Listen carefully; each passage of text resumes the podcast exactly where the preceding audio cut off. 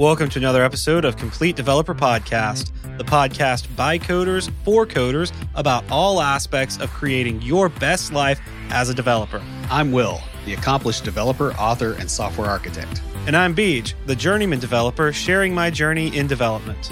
Complete Developer Podcast is supported by listeners like you. We are now on Patreon at www.patreon.com slash Complete Developer Podcast. Everybody listening to this is fired. Wait, that sounds very familiar.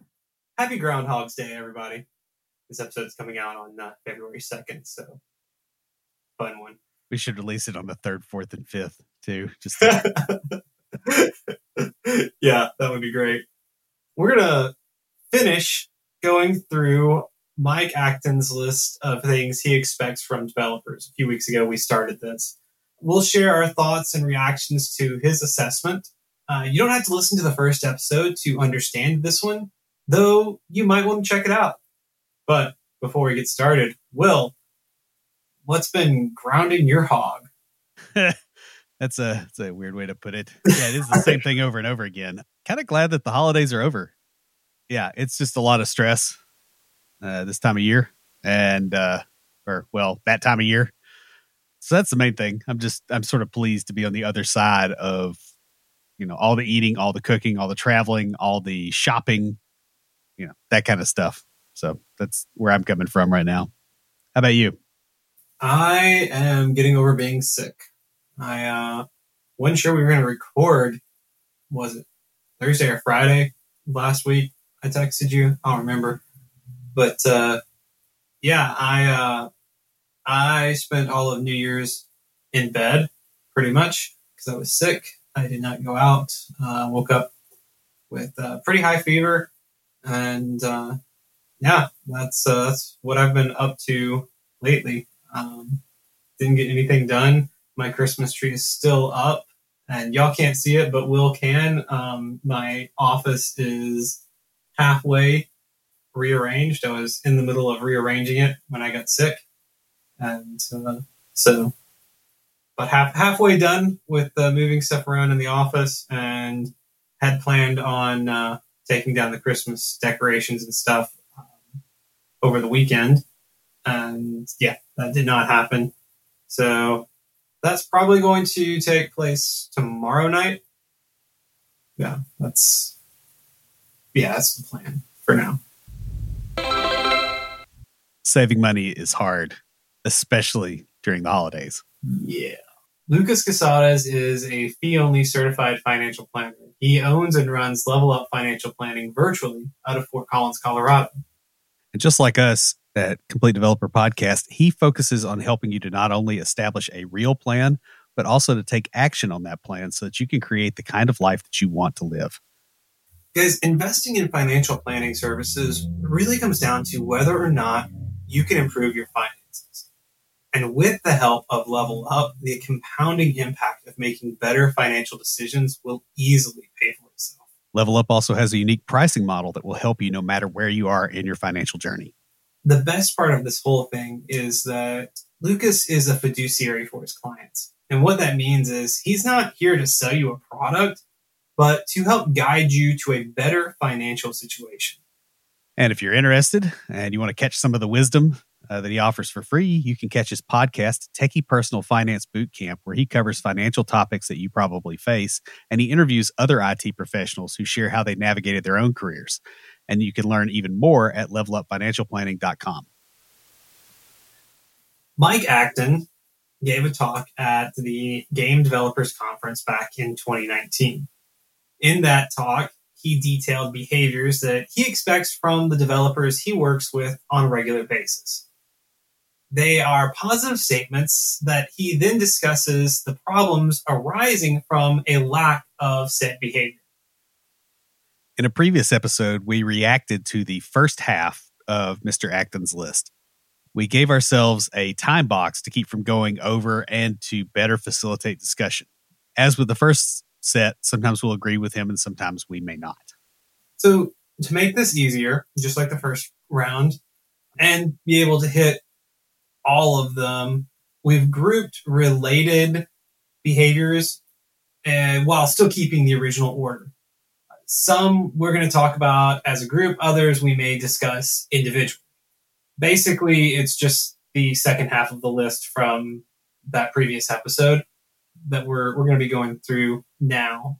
Yeah, that's nothing nothing special about it, y'all. It's a it's pretty much the same thing. We had that whole list in that one where we ended. I just cut that copy and pasted it into this one because somebody did not feel well this weekend and did not want to write an episode. hey, it works.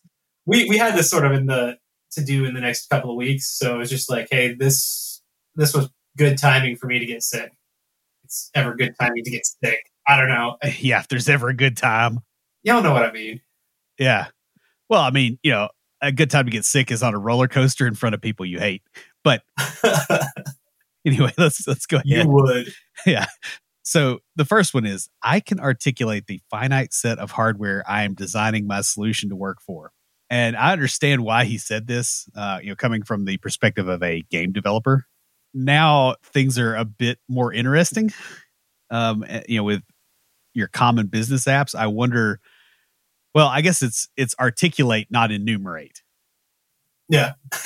right. So like I could say, yep, it runs on Linux and you know, it'll run anywhere that's, you know, POSIX compliant and do the thing. I mean, the question is, does your web app run on IE11?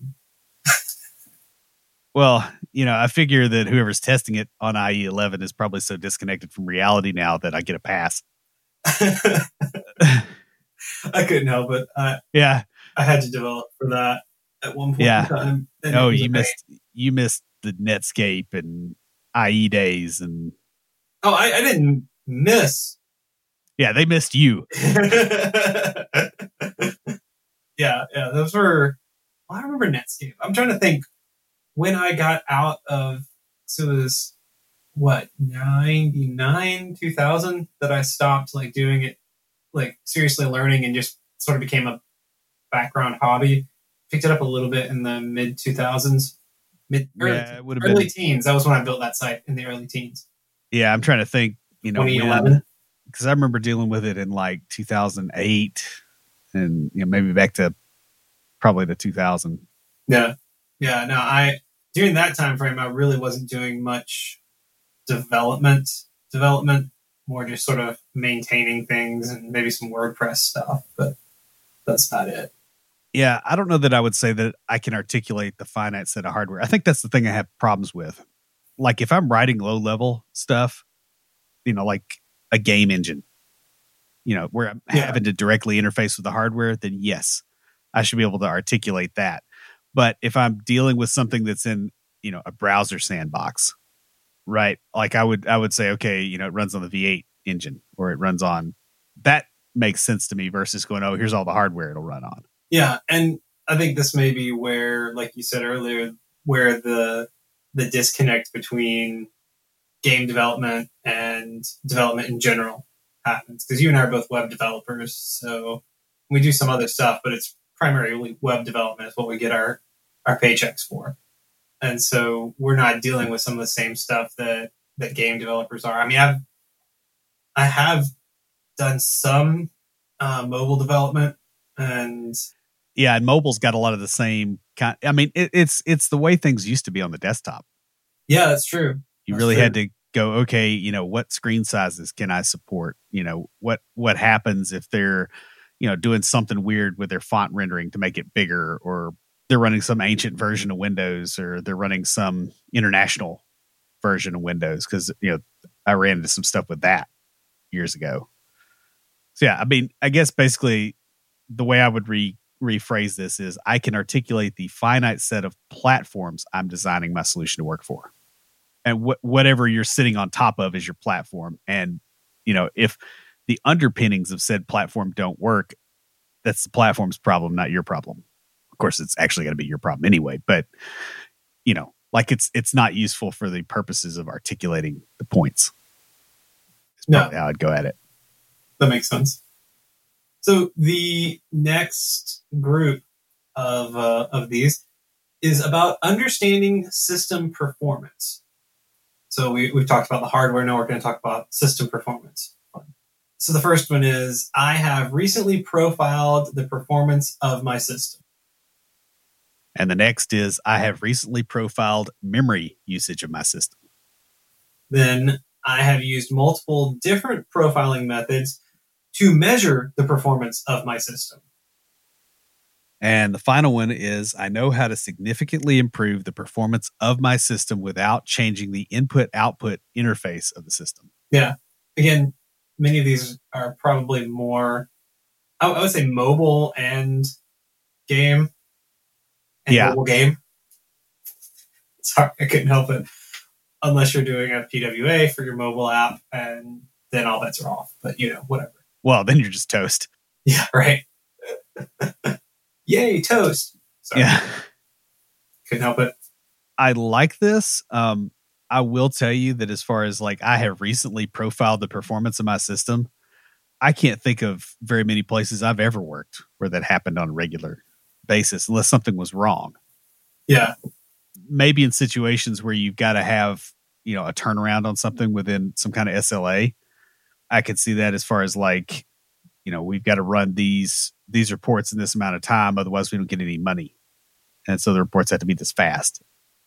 That makes sense, but I mean, I had a conversation about performance earlier today because we're like we had a, a meeting about the next feature that we're going to be be building onto this app that just went into production before Christmas, and it's actually I'm I'm kind of looking forward to it. It's going to be a bit tricky. I think at one point I said I'm going to have to break out my big whiteboard for this one nice. you know. But there was a few things that I'm like, all right, if you want that to happen in real time, it's going to drastically slow the load. I mean, you know, it's like you already think it's slow sometimes now, it's going to go to a snail pace. And so we probably need to offload some of that. And so we kind of got into a conversation of system performance and stuff like when, when you get into I mean, I don't know, I haven't done much with with working in containers in a professional setting, just a educational playground Yeah. thing. When you're when you're there, like containers in the cloud, how much are you looking at the individual container performance when you're setting stuff up? I mean, you're going to do it to some degree, Yeah. but yeah, I just haven't seen a whole lot of people doing that. Of course, it's also been, you know, there've been separate DevOps groups, you know, and then I look at stuff like I've recently profiled memory usage of my system. It's like, well, yeah, but kind of, kind of not, right? Like, especially for web front ends, it's like you're running in Chrome. It's a pig, no matter what you're going to do. Yeah. I mean, I have kind of a little bit of both of those because I was having some issues with my VM because it's interesting. yeah, I recently had to do that because of WSL. Yeah. So it's interesting developing .NET on a Mac because you're, you know, I'm running a Windows VM to do a lot of that. If we could get away from, yeah, certain things, I could just build it on the Mac side, but you know, yeah, I'm in the same boat with with Linux. All of our Yeah. stuff would work just fine on there, but there's just a couple things we got to have, and um, Yeah. we did run into some of that just because of the way that um, you know because we were running Docker Desktop and uh, WSL, Mhm. and there was it basically was allocating all the RAM to itself. I mean, at some points, like I'd move the mouse cursor, and it would take a second before it showed up where it was supposed to be, and yeah, we I mean we got that fixed. Obviously, we we got better machines, but yeah, people do this stuff when stuff goes wrong in industry. Like Yeah. they don't, eh, you know, in general, unless it's just an absolute world class organization with thousands of developers. You know, most orgs really they don't have the bandwidth or the kind of people that are good at this. Though I, I would think going back to the the difference in game development versus web development versus mobile development, that this is something, especially in game development, where you well, maybe older game development. I don't know. These days, consoles tend to have be a lot beefier, but uh, I would Yeah. still think it is it is something. Have you ever looked into like some of the the weird stuff they did? Like in the Nintendo. Yeah, yeah. I've read some of that and I'm like, man, Yeah. Those are those are the, like I, I get it because you you had to come up with a way to do it. It's like it's it's really where creativity shines in development. Go go look at some of the stuff they did. It may seem crazy these days, but think about the constraints they had and what they built with so little. And it's all the creativity of those developers. Those those guys are just amazing. Yeah. Let's see. I've used multiple different profiling methods to measure the performance of my system. Again, I I don't see this typically in business apps unless there is a problem. And even then, multiple different profiling methods, you know, unless they got it for free, you know, through some other, you know, they've got or not free, but you know, it's already included. Yeah, yeah. Somehow. Let's see. I know how to significantly improve the performance of my system without changing the input output interface of the system. I like that in terms of being able to say, yes, this is what's slow. Here's how we would fix it. You know, we don't have to increase the size of the VM. You know, we don't have to scale horizontally to make this happen. I like that one. I think that's actually the one that probably matters, and you get that by profiling, or at least you get a reliable uh, yeah. answer to that by profiling. So the next behavior we have is I know specifically how I can and will debug live release builds of my work when they fail. And this is something we, we deal with in web development. Yeah, a lot. Because you, you start looking at things like, okay, well, it's running on their their browser, you know, it's running in a environment that you don't completely control. And they may have some, you know, plugin that stops stuff from happening or that moves elements or that does something weird. How do you determine where the problems are there? You know what does your audit log strategy look like? How do you record actions of a user so you can debug after the fact you know like when you can't step through? I, I think this is a spot a lot of developers are are pretty weak on though. Oh i know. This is this is an area that i actively working on improving in my own code base um, both personally and professionally just because it's it's an area that i know i haven't been strongest in. But it's an area that like it's almost everybody has a weak this is a weak spot for almost everybody so. Well because you don't poke around at a release build most of the time unless there's something wrong with it. You know it's just you don't get in there. I mean heck you might break something screwing around with it. Yeah. So i mean i, I get it. All right so the next section is io for the solution. So the first item in this section is I know what data I am reading as part of my solution and where it comes from. so the next one is I know how often I am reading data I do not need as part of my solution. The next is I know what data I am writing as part of my solution and where it is used. Then I know how often I am writing data I do not need as part of my solution. And the final one is I can articulate how all the data I use is laid out in memory. Well, I got all the do not need ones there. Yeah. it's strange because it makes it sound like a game developer is using an ORM, you know, because, like, I mean, seriously, you, you see this with people that are overly attached to an ORM. I mean, look, they're useful, but where they can't do SQL under the hood and they can't tell what's what's actually happening at the database level. I mean, just like looking at what data you're reading could be as simple as, oh, hey, this this thing every time something happens on the page, it's calling back to the server to get this data again, and it's not cached. You know, or writing data that you don't expect to write. So, you know, you've got a payload coming in on a post. You think you're just changing two fields because that's what the UI does, but you don't realize that some other piece of UI is using that same endpoint and they added stuff and now you're writing to fields you didn't think you were writing to. There, there's a lot of that kind of stuff. And i think i think these are all idealized. I think the other part of that too is because we are so many steps of abstraction away from where the data lives and it's you know kind of a distributed app by default eh, you know with all the statelessness this is hard to do as a web dev. As far as like how the data you know you're using is laid out in memory, that is a low level like I'm dealing with hardware type stuff or I'm dealing with the structure of a PDF or some document or something like that. You're probably not going to be worried about how the heap is organized when you're doing stuff in JavaScript. Yeah.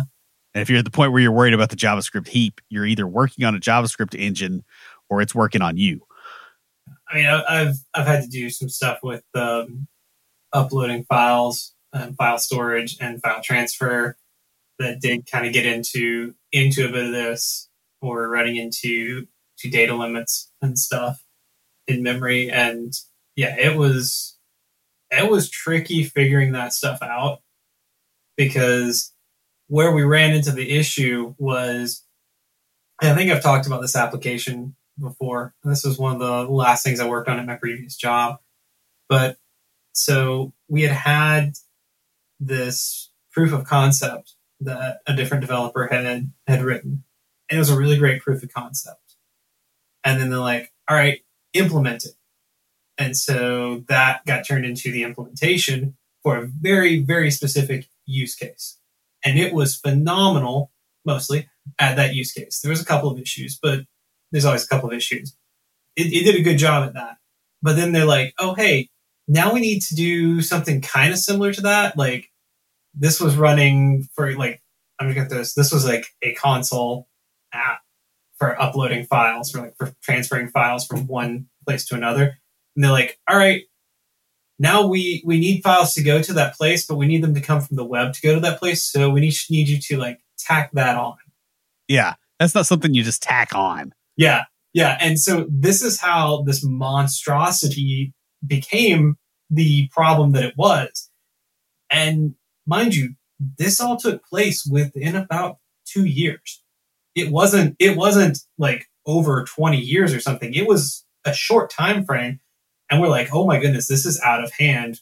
And the architect and I sat down and we're like, all right, we gotta fix this. And so we we spent about a week designing out our dream system. And then he took it and got it approved. I mean, that was kind of awesome.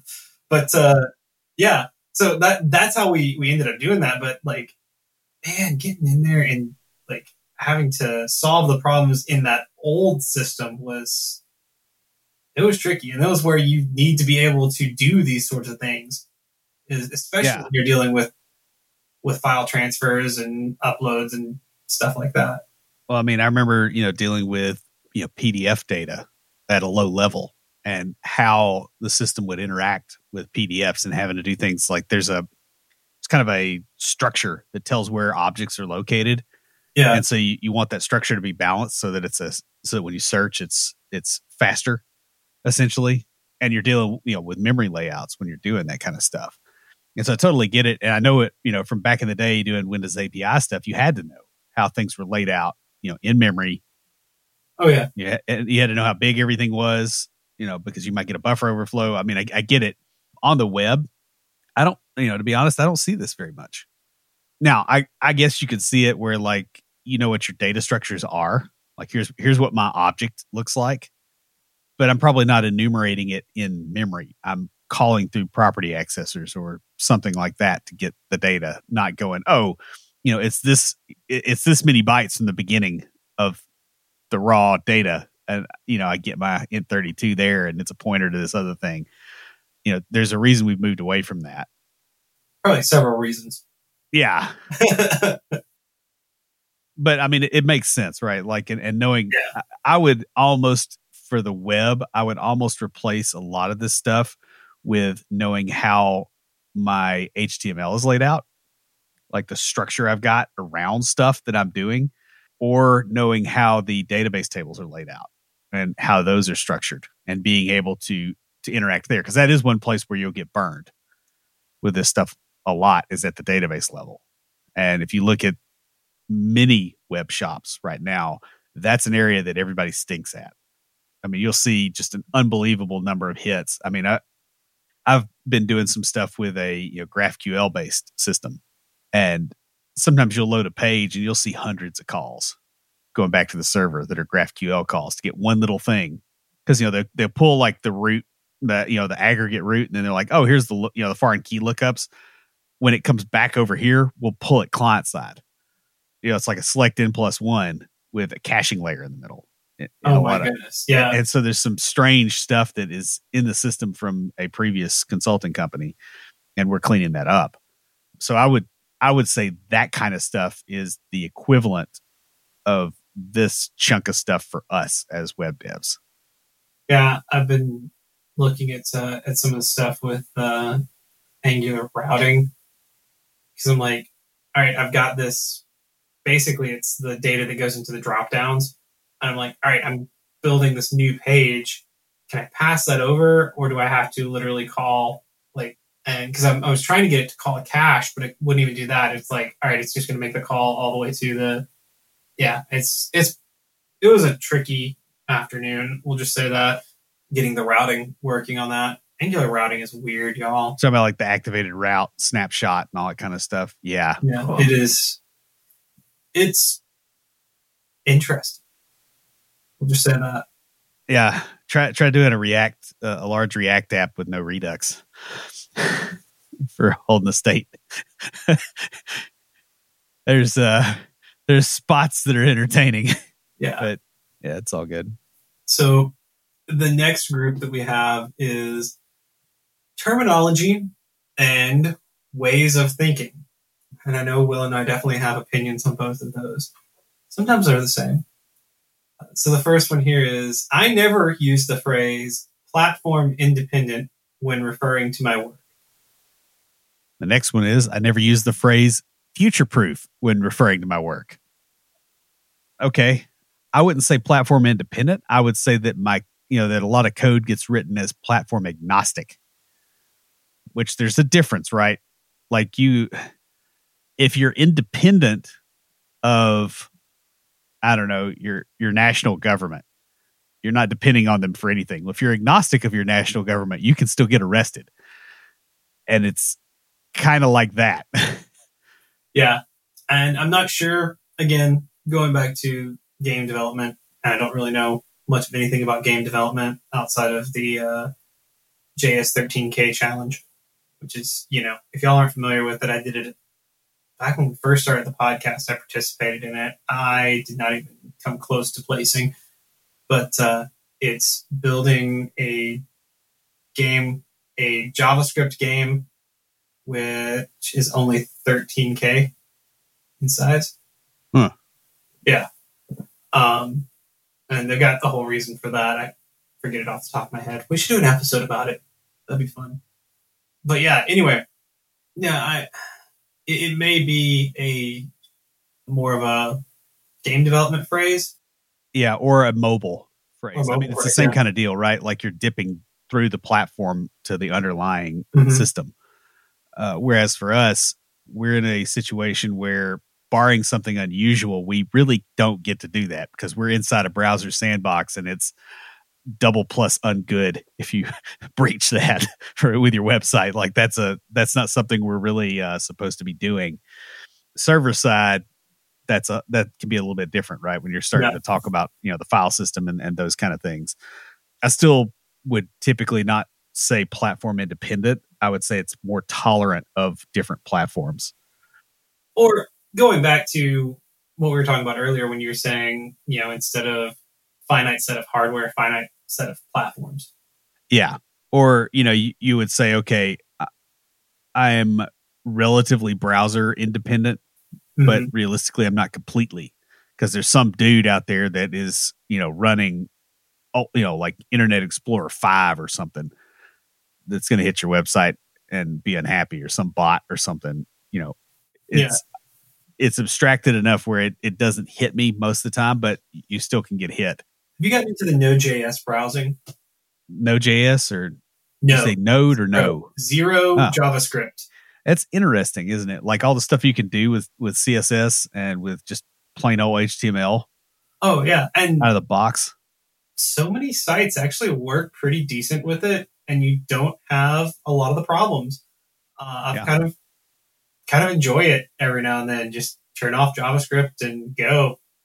Contemplating downloading a specifically no JavaScript browser, so I don't yeah. have to like go in and toggle Chrome yeah, it just seems like there's just enough stuff that isn't quite there. Yeah. But I mean, I wonder, you know, how much stuff could actually be specified in the DOM? Like, could you specify at some point in the future, obviously, like here yeah. is the, you know, here is well, I can't really have worker threads, but like here's a database in in memory. Yeah. You know that the browser understands that through a at a DOM level, not at a JavaScript level. Like, could they do that? I don't even know if they have that yet. I mean, that might be a thing. You know, they're already doing things like CSS transitions and you know all, all those kind of things can be can be done with no Yeah. JavaScript. Yeah, I've seen a lot of really cool CSS transitions that uh, are not no JavaScript and a lot of fascinating stuff. Yeah, Seriously. and you start getting things like data binding that are that's like built in. If if that was in the the language, you know how much JavaScript you actually need. Talk about future proofing. You know, I mean, Yeah, and that's how you future proof uh, to some degree. Uh, you know, once Yeah. the standard is is open, it's probably you know, or once it's you know, standard, uh, it's stuck. Uh, as far as future proofing, you never future proof anything. That's like idiot proofing something. It's not a thing. There's always a bigger future, and there's always a bigger idiot. That's like integers. It's, it's That's just a natural. where I was going with it. So yeah, Yeah. But yeah, I've, I've heard people go, "Oh, we're going to future proof this thing for da da da da." And It's like you don't know what the future is, dude. If you if you knew what the future was, you wouldn't be coding. You would be buying lottery tickets. hmm or real estate back in the day when it was cheap. Yeah. Well, I mean, I'm sure there's some cheap now that's going to be really valuable in the future because there's going to be like a you know some mineral found underneath or something that we don't know about yet. But whatever. Or Nashville will just keep expanding. Yeah. Eventually, Nashville will eat the world. Pretty much. It feels like. Okay, so the next one is time management, which happens to be our 2023 theme for the podcast. And the first one is I can schedule my own time well. And the next one is I am vigilant about not wasting others' time. I want more of that in my life. Yeah, I do too. People I, that, I should say. Not as far as scheduling your own time well, I, I do largely agree with this, but I would add a caveat here that it is I can schedule my own time well given the goals of this of of what I'm doing as I understand them, as they Also- have been put to me. and also I think it's it, it has to do with a little bit of introspective knowledge of hey, when do I work my, at my best? Yeah. You know, like for example, I know that early afternoon I am not at my peak performance. That's Yeah. why I go to the gym on my lunch break because it it actually peps me up. It gives me more energy, so I'm not dragging during that time, but I'm still not cognitively at my peak performance. So Yeah. you know what I do? I come back and you know we we're supposed to do so much training. I just spread it out and I do some training after I get back from the gym. And you know, by the, by the time I get through a lesson, 30, 45 minutes, maybe an hour on a you know big one. But I get through one one of those lessons, I'm like, all right, ready to jump into it. Either that or I've got a meeting. It's Yeah. time. But you know, yeah, I'm ready to to jump in and get get going again because I've kind of I've come back out of that trough. But I, I recognize that about myself, so I scheduled my time wisely around when I'm not going to be at my peak. Yeah, and as far as the I am vigilant about not wasting others' time, I would add also I'm vigilant about not wasting others' attention, which is a very different thing. And it's not as bad now as it used to be when everybody had to go into the office. Uh, but I worked with a guy, and our nickname for him was Radio because you could hear him a thousand yards away with no wire. And he would come in and he would he would waste my boss's time telling him about every little bit of minutia that he'd worked on that day. I mean, like down to oh well, I did a for loop and then da, da, da, da, and it's like, dude, you've been coding for twenty something years. Why are you doing this? But he was so loud that nobody else could focus on that side of the building, and so being aware of that kind of stuff, you know, and and it also you know goes out to hey, do I push a PR out there that's garbage that doesn't meet the requirements, and somebody has to look at it and go, hey, yo, dog, you didn't put any of the stuff in here that's got to be here. So that kind of stuff, I, I, I take that pretty seriously. I've honestly been guilty of getting excited about something working, but I forgot to run the unit test, and it was a it wasn't an issue with the code. It was the test needed to be updated to, for the new code.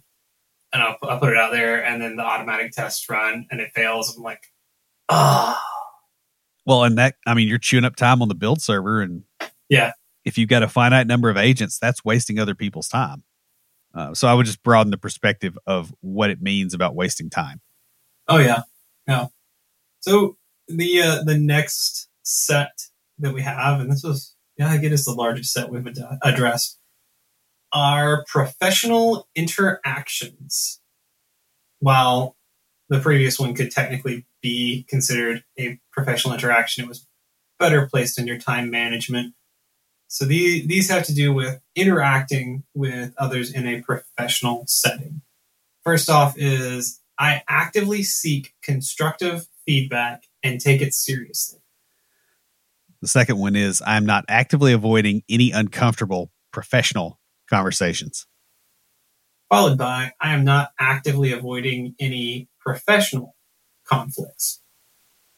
Next is I consistently interact with other professionals professionally. Bit redundant there. Perfect Yeah. for Groundhog's Day.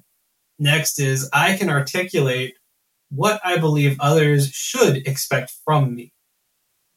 And the final one is I do not require multiple reminders to respond to a request or complete work. I pretty much agree with these. I Yeah.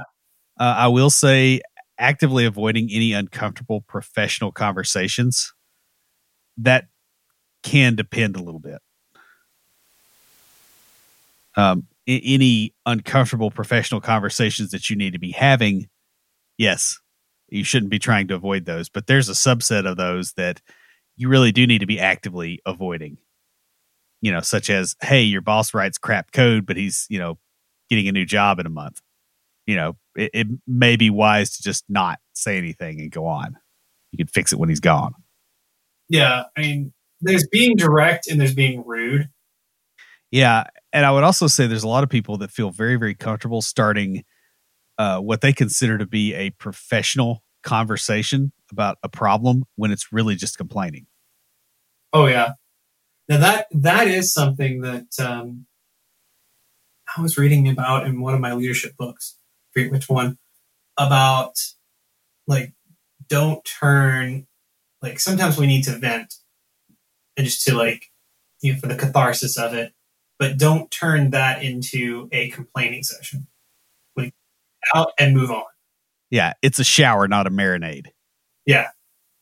Yeah. you know, like when you're when you're complaining about the same thing in a year, either stop complaining about it, fix it, or move on.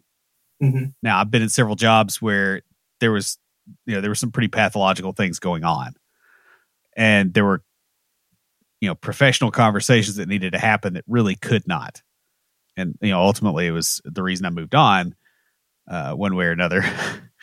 but yeah, I, I would I would say it's it's pretty uh, important. I would also say articulating what you believe others should expect from you this is a good thing to be able to say, okay, when you're talking to your boss, articulate what you think the rest of the team should expect from you, and then see if that matches their expectation. That's how you find out about the you know, the biases that you or your boss are bringing to the table, you know, so that they can be addressed versus them going, oh yeah, he should be able to be here 80 hours a week. It's like, dude, I'm not going to be here 80 hours a week. That's not reasonable. Yeah, I mean, you're lucky if you get Will for 70, 75. I mean, you know, Not anymore. I'm I'm way better about this than I used to be. I know, I know, I'm picking on you, man. I'm picking on you. Um, but yeah, no, I'm, when it comes to that, I got, I got burnout early on in my career where we had a, we came back from the holidays and found out, oh, hey, we're supposed to go to production in two, in what, a month. And we had two things to finish before we we went and we came back to 30 things because Yeah.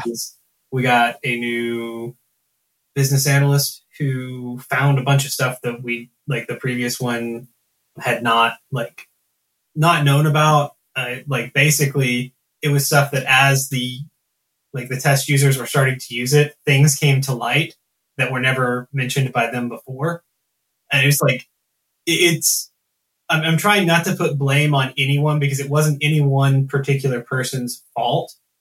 Though we probably did get grumpy and blame the new business analyst because you know she came in and all of a sudden everything blew up and we had this death march for two months.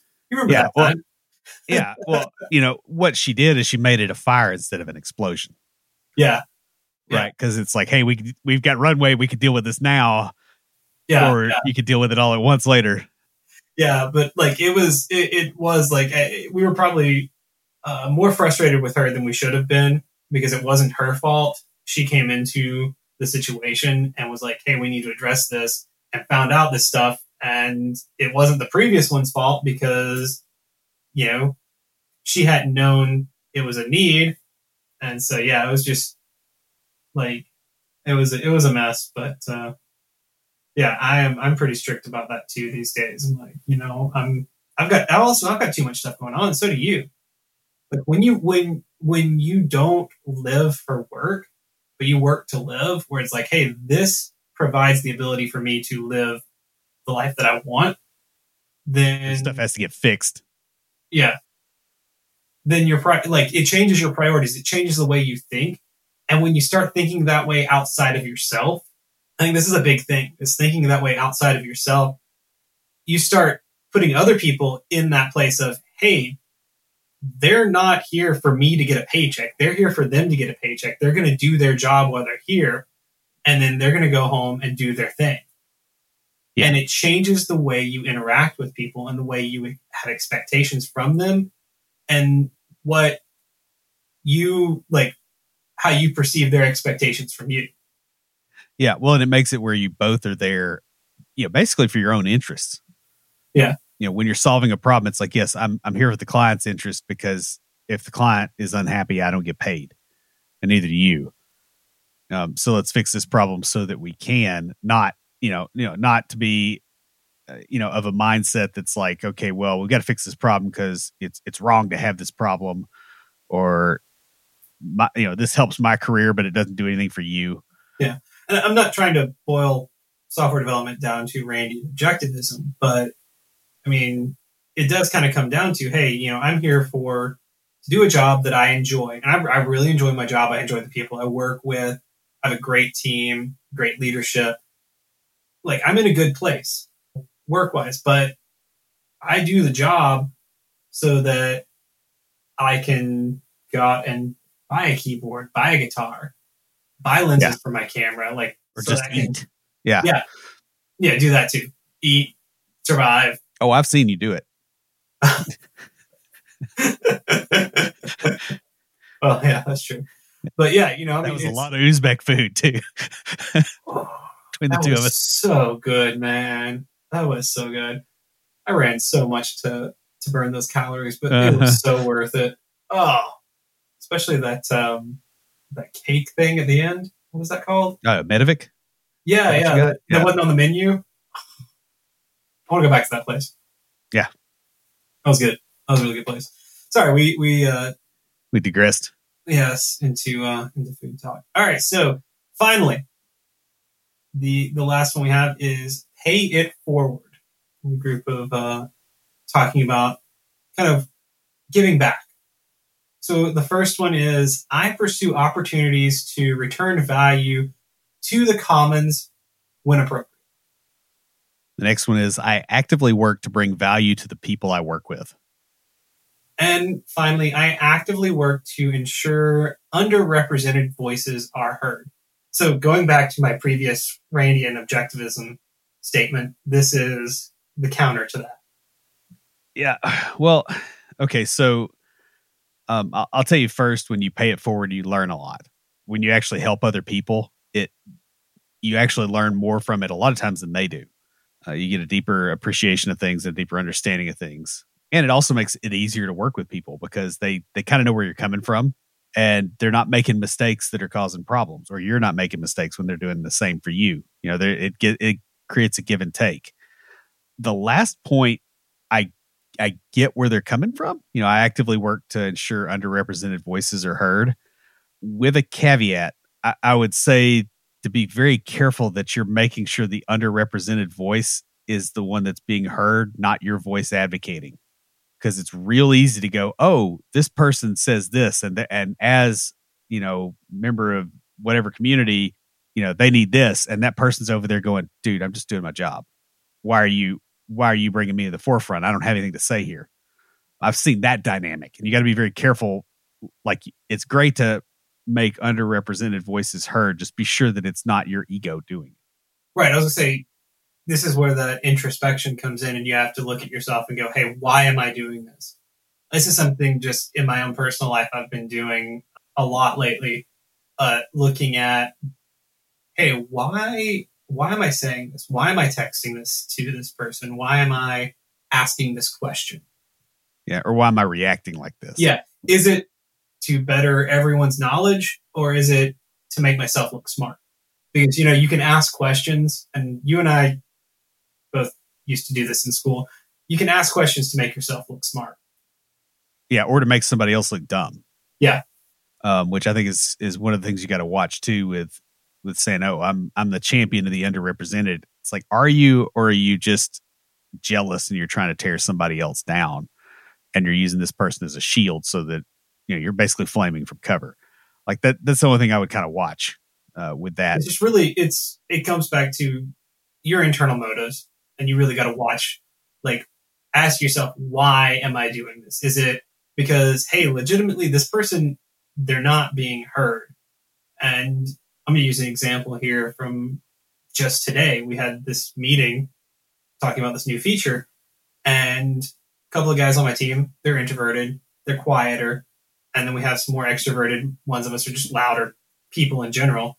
And we're we're conversing back and forth, and I could tell, like just looking at the screen, I'm like, hey, the quieter person is trying to ask a question. So in my boisterous, loud voice, I'm like, hey guys, let's let's find out what you know what he wants to to say because I'm I'm kind of curious what what he's got to say about this. And yeah, doesn't go to underrepresented voices, but it, it goes back to the motive of hey, what was the reason? The reason that I spoke up there was because I legitimately wanted to hear what my coworker had to say because there have been several times where I've had a good idea and he's been like, "Oh, hey, that may not work with our system because of this or something like that because he's been there longer than me. And It's like, hey, he knows this, the system's better. But still, it's like, hey, going back to what we're saying is just watch your reason behind it and, you know, just check yourself and go, hey, why, why am I standing up for this? Why am I speaking out for this group, for this person? Is it to legitimately help them or is it to make myself look good? And this is a hard yeah. thing to look at in yourself because because you know your motives, and a lot of times they are crap motives, even if you do something nice. Yeah, and you, a lot of times we don't want to admit it. Yeah, we it's real easy for us to rationalize and to go, oh, yeah, it does make me look good, but I'm actually doing it not to look good. I'm doing it to for this other reason. It's like, are you really? Yeah. And, uh, is it actually helping the person, or is it you know you, you really gotta play around with that. Well, and and also you may be in a situation where someone is situationally underrepresented. Yeah. Right. So you may have a senior dev who's just having an awful day and they don't want to add anything to the meeting, even though they have useful knowledge because they're just having a bad day and they don't want to talk. So how do you, you know, how do you work that out? You know, versus, oh, some, you know, like larger, you know, over the scale of hundreds of years, this group was oppressed versus this one like I, you know, I get that too, but you can look at it at a microcosm too, and it may just be, hey, this dude normally talks during meetings and he isn't. Maybe I need to figure out what's going on there. He may be sitting there thinking this whole thing is stupid and we're going entirely the wrong direction and you know, not feel like he can vocalize that. And he may vocalize it and you go, Oh, that's a good point. We need to do this completely different. But you won't ever get that if you you aren't looking for the people who aren't talking. That's true. That's true. All right, guys. This has been a long list. Uh, it took two episodes just to discuss the whole thing. When hearing or reading it, the list may appear overwhelming, and you may think, how can anyone possibly exhibit all of these behaviors? it's probably not possible for any one person to exemplify every single one of the behaviors all the time. Thing is, we need to strive to improve, especially in the areas where we're not showing these behaviors, like uh, the one that we talked about where everybody has issues. You know, every little step is progress towards becoming a better you and living a better life.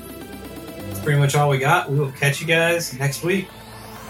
Stand by for Titanfall. If you have a question or comment, please email us at neckbeards at completedeveloperpodcast.com. Our theme music is an excerpt from Stand By for Titanfall by Pure Bells, available on SoundCloud and licensed through Creative Commons. For references, show notes, and extra tips and insights, be sure to check out the website at completedeveloperpodcast.com. Help us make the show possible by supporting us on Patreon at patreon.com slash complete developer podcast. You'll get extras, including a weekly aftercast where we discuss the topic of the week and bonus material with some of our patrons. You can also follow us on Twitter at CompleteDevPod, like our page on Facebook, and follow us on Instagram to keep up with news about the show. Join the conversation anytime via Slack by signing up at slack.completedevelopernetwork.com. Thanks for listening. See you next time.